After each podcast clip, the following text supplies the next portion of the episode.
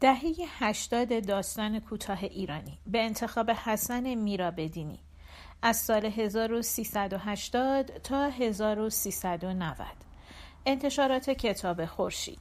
گوینده دینا کاویانی. ایستادن روی پنجه پا. نوشته شهرام مرادی. قسمت دوم. افسانه به طرفم میآید. دیر شده. دیگر نمی‌توانم از دستش خلاص شوم. شاهروخ جون یه استکان برام پر می‌کنی؟ سبک دیگه استکانی پر می‌کنم و به دستش می‌دهم می ایستد کنارم جرعه می نوشد و به بازویم تکیه می‌دهد چیه؟ امشب میزون نیستی؟ به تو چه؟ چرا نمیای با هم برقصی؟ گیر دادی یا؟ روی پنجه پا بلند می شود و توی گوشم می نالد.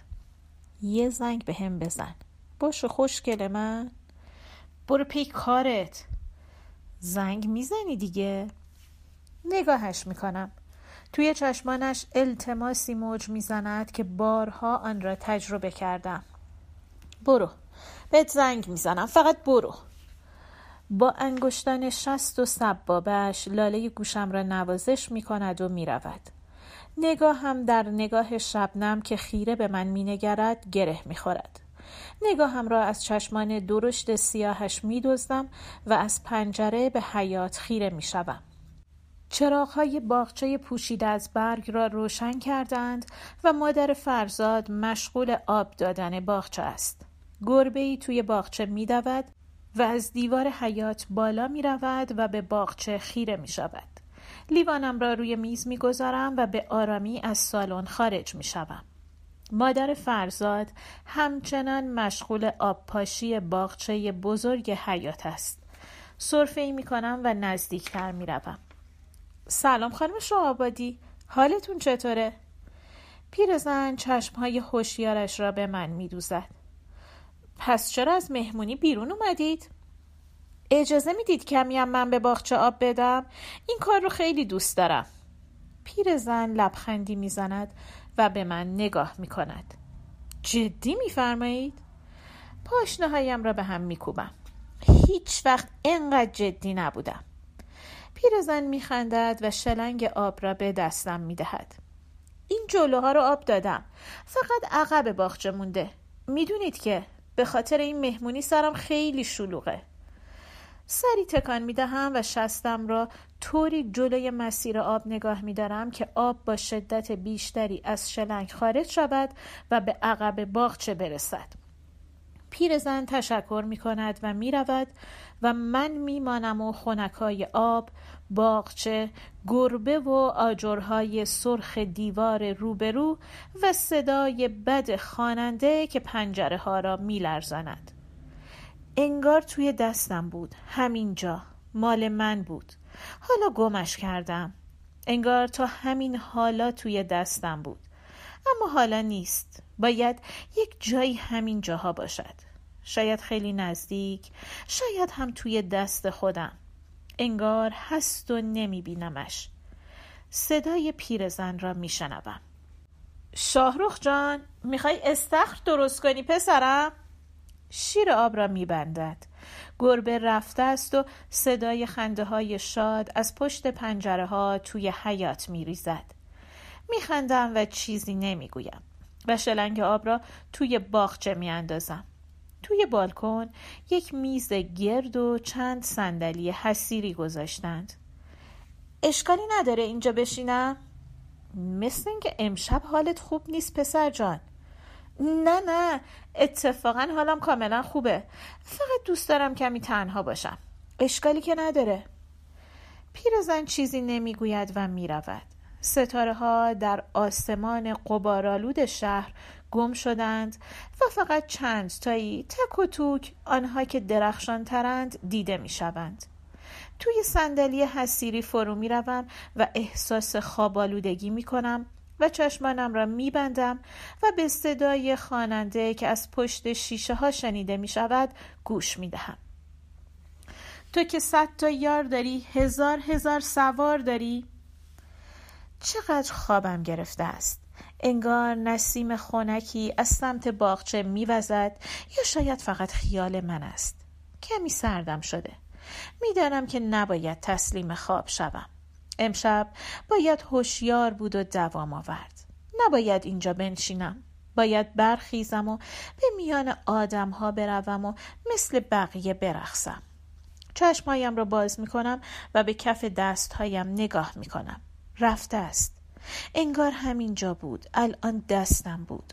بلند می شوم و به داخل ساختمان می روم و دوباره رایحه عطرهای خفقان آور زنانه را به درون می کشم.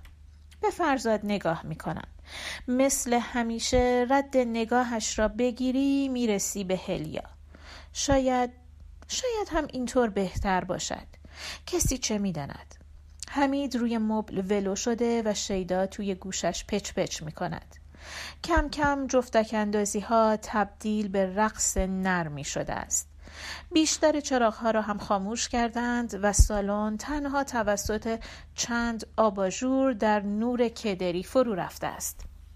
چند نفر از همین حالا بدون آنکه منتظر شام بمانند مشغول خداحافظی هستند میترا همچنان سیگار می‌کشد و توجهی به نوید که مشغول بازی کردن با موهایش است ندارد به طرف شبنم و شاهرخ می روم و سری تکان می دهم و کنارشان می نشینم و به زوجهای رقصنده نگاه می کنم. حس می کنم که بعضی هاشان واقعا یکدیگر را دوست دارند. فرزاد و هلیا به طرفم میآیند می‌خواهند با من عکس بگیرند برمیخیزم و همراهشان می‌روم درست روبروی ما آینه قدی بزرگی قرار دارد و تصویر ما سه نفر توی آن افتاده است و داریم لبخند می‌زنیم دختری که قرار است عکس بگیرد مشغول تنظیم دوربین است و من به آینه نگاه می کنم. هلیا کفش های پاشنه بلندی پوشیده و دستانش را دور کمر فرزاد حلقه کرده است.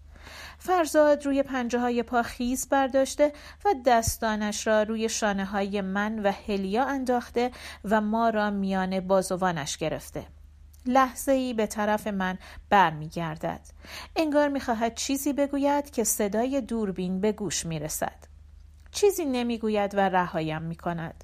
حالا دیگر برای همیشه توی آن قاب در کنار هم هستیم و فرزاد به طرف من برگشته است و انگار می‌خواهد چیزی بگوید چیزی که شاید دیگر هرگز نتواند بگوید دو سه نفر مشغول چیدن میز شامی سبک هستند و بعضی ها از همین حالا شروع کردند و بشقابشان را در دست فشار می دهند. گویی مدت هاست آمادند که بخورند و روی فرزاد را ببوسند و برایش آرزوی موفقیت و سلامتی بکنند و بروند. گروه ساز و آواز هم سلاحهایشان را قلاف کردند و بشقاب و چنگال در دست دارند. فرزانه دوباره مشغول ور رفتن با دستگاه پخش قول پیکر است و باز موسیقی ملایمی از باندهای دستگاه در پذیرایی بزرگ پخش می شود. اما بیشتر این آدمهای گرسنه دل در گروه ران مرغ و برش های آغشته به سس ژامبون دارند و چندان توجهی به موسیقی ندارند. من نیز مانند دیگران به میز حمله ور می شوم و بشقابم را با همه جور خوراکی پر می کنم. کنار ظرف سالاد شبنم ایستاده و دارد تکهی کاهو بر می دارد. من هم چند تکه روی بقیه خوراکی هایی که برداشتم می‌گذارم. همه اینا رو می‌خورید؟ برای شروع کافیه. کمی سالاد الویه و یک تکه نان و کمی سالاد کاهو برداشته است و بس کنار هم می نشینیم و بشقابمان را روی زانو می گذاریم و مشغول خوردن می شویم. ظریف و تمیز می خورد. لیوانم را که کنار پایه صندلی پنهان کردم بر می دارم و کمی می چشم. مادر فرزاد واقعا آشپز قابلی است اما این پانچ چیز دیگری است دوباره مشغول خوردن می شوم و قبل از آنکه شبنم سالادش را بخورد ته بشقاب را در می آورم و شروع به لیسیدن آن می کنم. در حالی که کاهو را با دقت می جود می خندد. جرعی بزرگ می نوشم و یک تکه سیب را هم قورت می دهم. شما واقعا مایه آبروریزی هستین از اینجور تعریف ها زیاد شنیدم شما کارتون چیه؟ شما مثل شاهروخ گیتار درس میدین؟ من؟ من کاری نمی کنم درس می‌خونم چی می‌خونید؟ پزشکی؟ ایتالیایی میگن زبون شیرین و راحتیه نظر شما چیه؟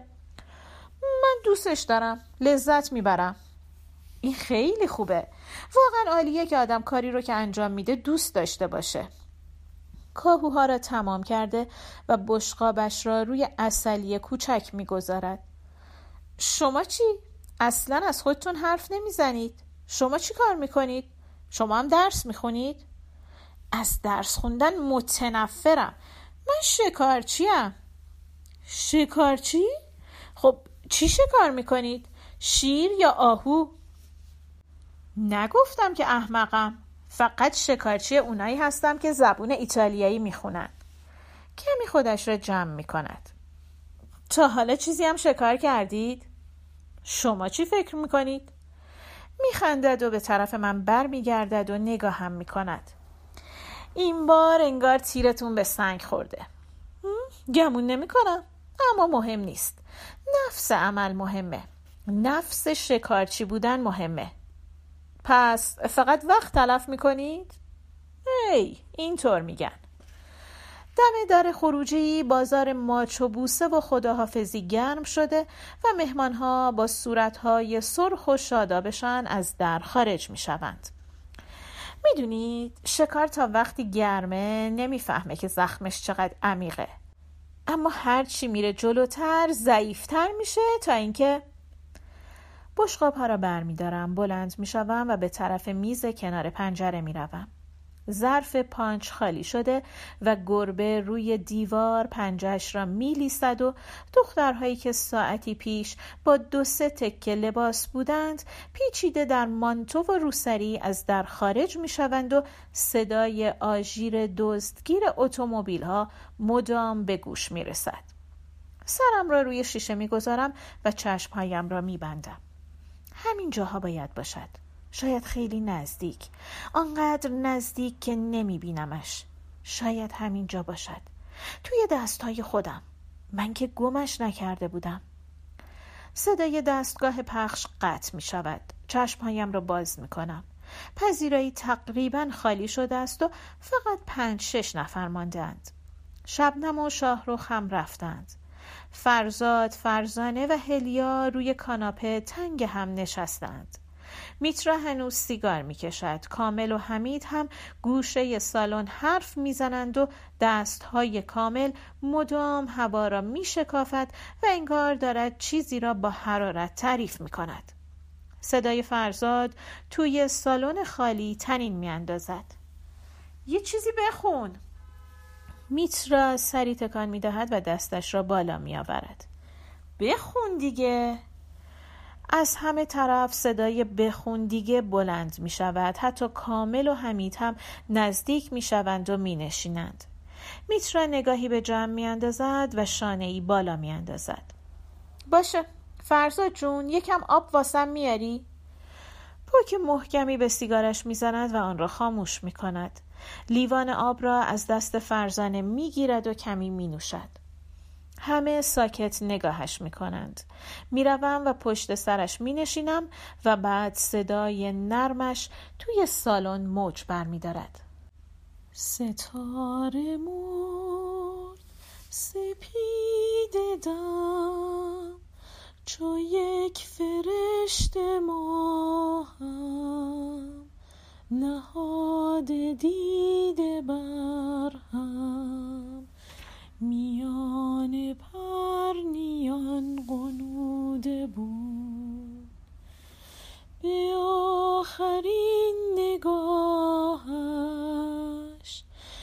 نگاه بی گناهش سروده و پسین سروده بود.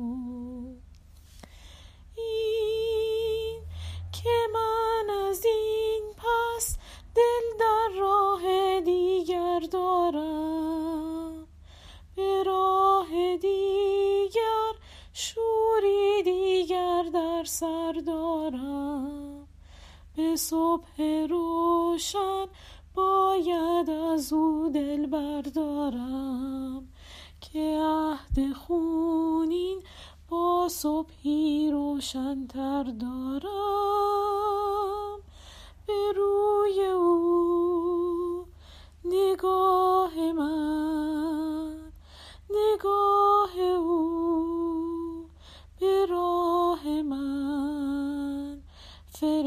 فرشتگان زیبا.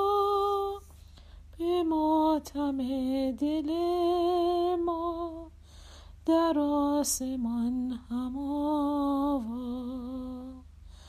دختر زیبا همچون شبنم گلها با برگ شقایق ها بنشین بر بال باد سهر دختر زیبا چشمان سیه بکشا با روی بهشت آسا بنگر خندانم بار دگر. ستاره مرد سپید دم چو یک فرشت ماهم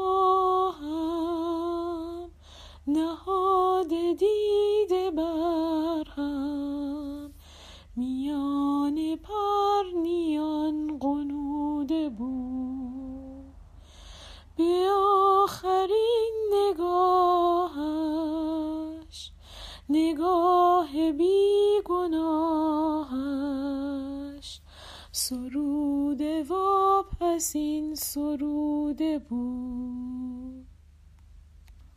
صدای حقحق گریه هلیا با صدای میترا به هم میآمیزد فرزانه زیر بغل هلیا را می‌گیرد و با خود می‌برد میترا دوباره سیگارش را روشن کرده است. هنوز کمی ژامبون روی میز مانده است. دو سه برش بر میدارم و می‌خورم نوشابه ته یکی از لیوانها را هم سر می‌کشم فرزاد سرش را توی دستانش گرفته است. حمید و کامل دو طرفش نشستند و دستشان را روی شانه های فرزاد گذاشتند. شاید بهتر باشه دیگه بریم. صدای مادر فرزاد است. من هم به طرفش می‌روم و بازویش را می‌گیرم و بلندش می‌کنم. پاشو یه آبی به صورتت بزن و آماده شو. من میرم چمدوناتونو بذارم تو ماشین. با کمک حمید و کامل چمدانها را از اتاق فرزاد بر می داریم و توی پاترول می گذاریم. پشت فرمان می نشینم و منتظرش می شوم. بالاخره پیدایش می شود. لباسهایش را عوض کرده است. کنار من می نشیند و راه می افتم. حمید و کامل هم می آیند.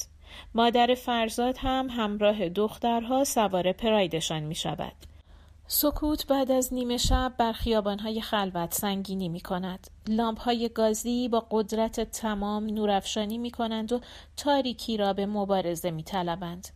با سرعت زیادی وارد اتوبان می و صدای لاستیک ها به گوش می رسد. پسر تو چه اصراری داری که تو کار اسرائیل دخالت کنی؟ کمی از سرعتم کم می کنم. کامل و حمید از کنارم می گذارند. نگاهی با آینه می و پراید دخترها را در آینه می بینم. از اتوبان خارج می شوم و به طرف فرودگاه می روم. من جایی تو بودم بر نمی گشتم. منم معلوم نیست برگردم. نگاهش می کنم. جدی میگم. معلوم نیست برگردم. ممکنه موندگار بشم. تو فکرش هستم. وارد پارکینگ می شوم و اتومبیل را پارک می کنم. از اتومبیل پیاده می شویم و هر کدام یکی از ها را بر می داریم. حمید و کامل کنار اتومبیلشان ایستادند. کمی صبر می کنیم تا دخترها هم برسند و بعد به سالن انتظار می رویم. ساعت بزرگ سالن دوی بامداد را نشان می دهد. مادر فرزاد چیزی می گوید و دخترها می خندند. توی سالن انتظار آدم ها مدام میآیند و می‌روند. باورم نمی شود هر روز آدم های زیادی در حال وارد یا خارج شدن از کشور هستند. فرزاد به ساعتش نگاه می کند. هنوز نیم ساعت وقت دارم. بریم یه چیزی بخوریم. همه با هم به طرف کافی شاپ بالای سالن می رویم و روی دو تا میز کوچک چهار نفره می نشینیم و هر کدام چیزی سفارش می دهیم. من و فرزاد مثل همیشه ماشعیر سفارش می دهیم و بچه ها چای. بالاخره داری میری. نگاهی به حمید می کنم فرزاد هم نگاهش می کند و جرعی می نوشد کامل هم بالاخره به حرف می آید شاید تا سال دیگه منم اومدم پیشت. حاج آقا می‌خواد کارخونه رو بفروشه. انگار دیگه از پول در آوردن خسته شده و به فکر خرج کردن افتاده. مادر فرزاد با چشمانی مرتوب به پسرش نگاه می کند. میترا دود سیگارش را توی صورت فرزانه فوت می کند. هلیا سرش را پایین انداخته و فنجان چای را توی نلبکی میچرخاند و به سطح متلاطم چای خیره شده. لیوانم را برمیدارم و تا ته سر می‌کشم و نگاهی به ساعتم میاندازم. دیگه باید بری.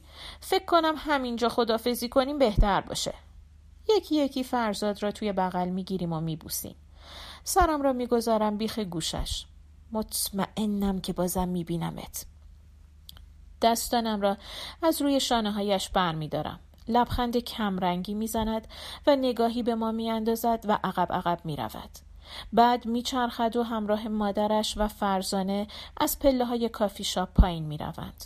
به نرده ها تکیه می دهم و با نگاه دنبالشان می کنم.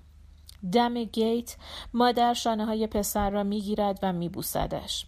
فرزانه چیزی می گوید و فرزاد می خندد. سرم را برمیگردانم و نگاهی به بچه ها می اندازم. هلیا سرش را روی میز گذاشته و میترا موهایش را نوازش می کند. رو که برمیگردانم فرزاد رفته است. صدای کامل را میشنوم. میترا بلندش کن بریم. دست حمید را روی شانم احساس می کنم. تو چرا گریه می کنی مرد؟ صورتم را با آستین کتم خشک می کنم و همراه بچه ها از پله ها سر و زیر می شوم و به طرف پارکینگ می روم و خودم را به اتومبیل می رسنم. می خواهم سوار شوم که حمید دستم را می گیرد. سویچ بدش به من. چیزی نمی‌گویم و سویچ را توی دستش می‌گذارم. میترا هم روی صندلی عقب می نشیند. فرزانه و هلیا زیر بازوی پیرزن را گرفتند و آرام به طرف اتومبیلشان می روند. کامل هم به طرف ما می آید و حمید شیشه را پایین می آورد. آروم برو. منم پشت سرتون میام. صورتم را به شیشه خنک می چسبانم و به تاریکی پارکینگ خیره می شوم. دست میترا را روی موهایم حس می کنم. حمید اتومبیل را روشن می کند و به راه می افتد. شهر دوباره بیدار شده و به حرکت درآمده و نفس نفس می زند. حس می کنم دستهایم عرق کرده است. آنها را با شلوارم خشک می کنم و به کف دستهایم خیره می شدم. خالی است. انگار چیزی را گم کردم. تا همین دیروز توی دستم بود. حالا نیست. رفته است. چرا به یاد نمی آورم؟ چقدر نزدیک بود. باید همین جاها باشد. یک چیزی باید باشد که نیست و جایش را فقط تصویر غریبی گرفته که تمام ذهنم را پر کرده. دخترک عکاس با دوربینش ور می رود و من به آینه قدی خیره شدم و فرزاد را می بینم که روی پنجه های پا بلند شده و دستانش را دور شانه های من و هلیا پیچیده و انگار پایان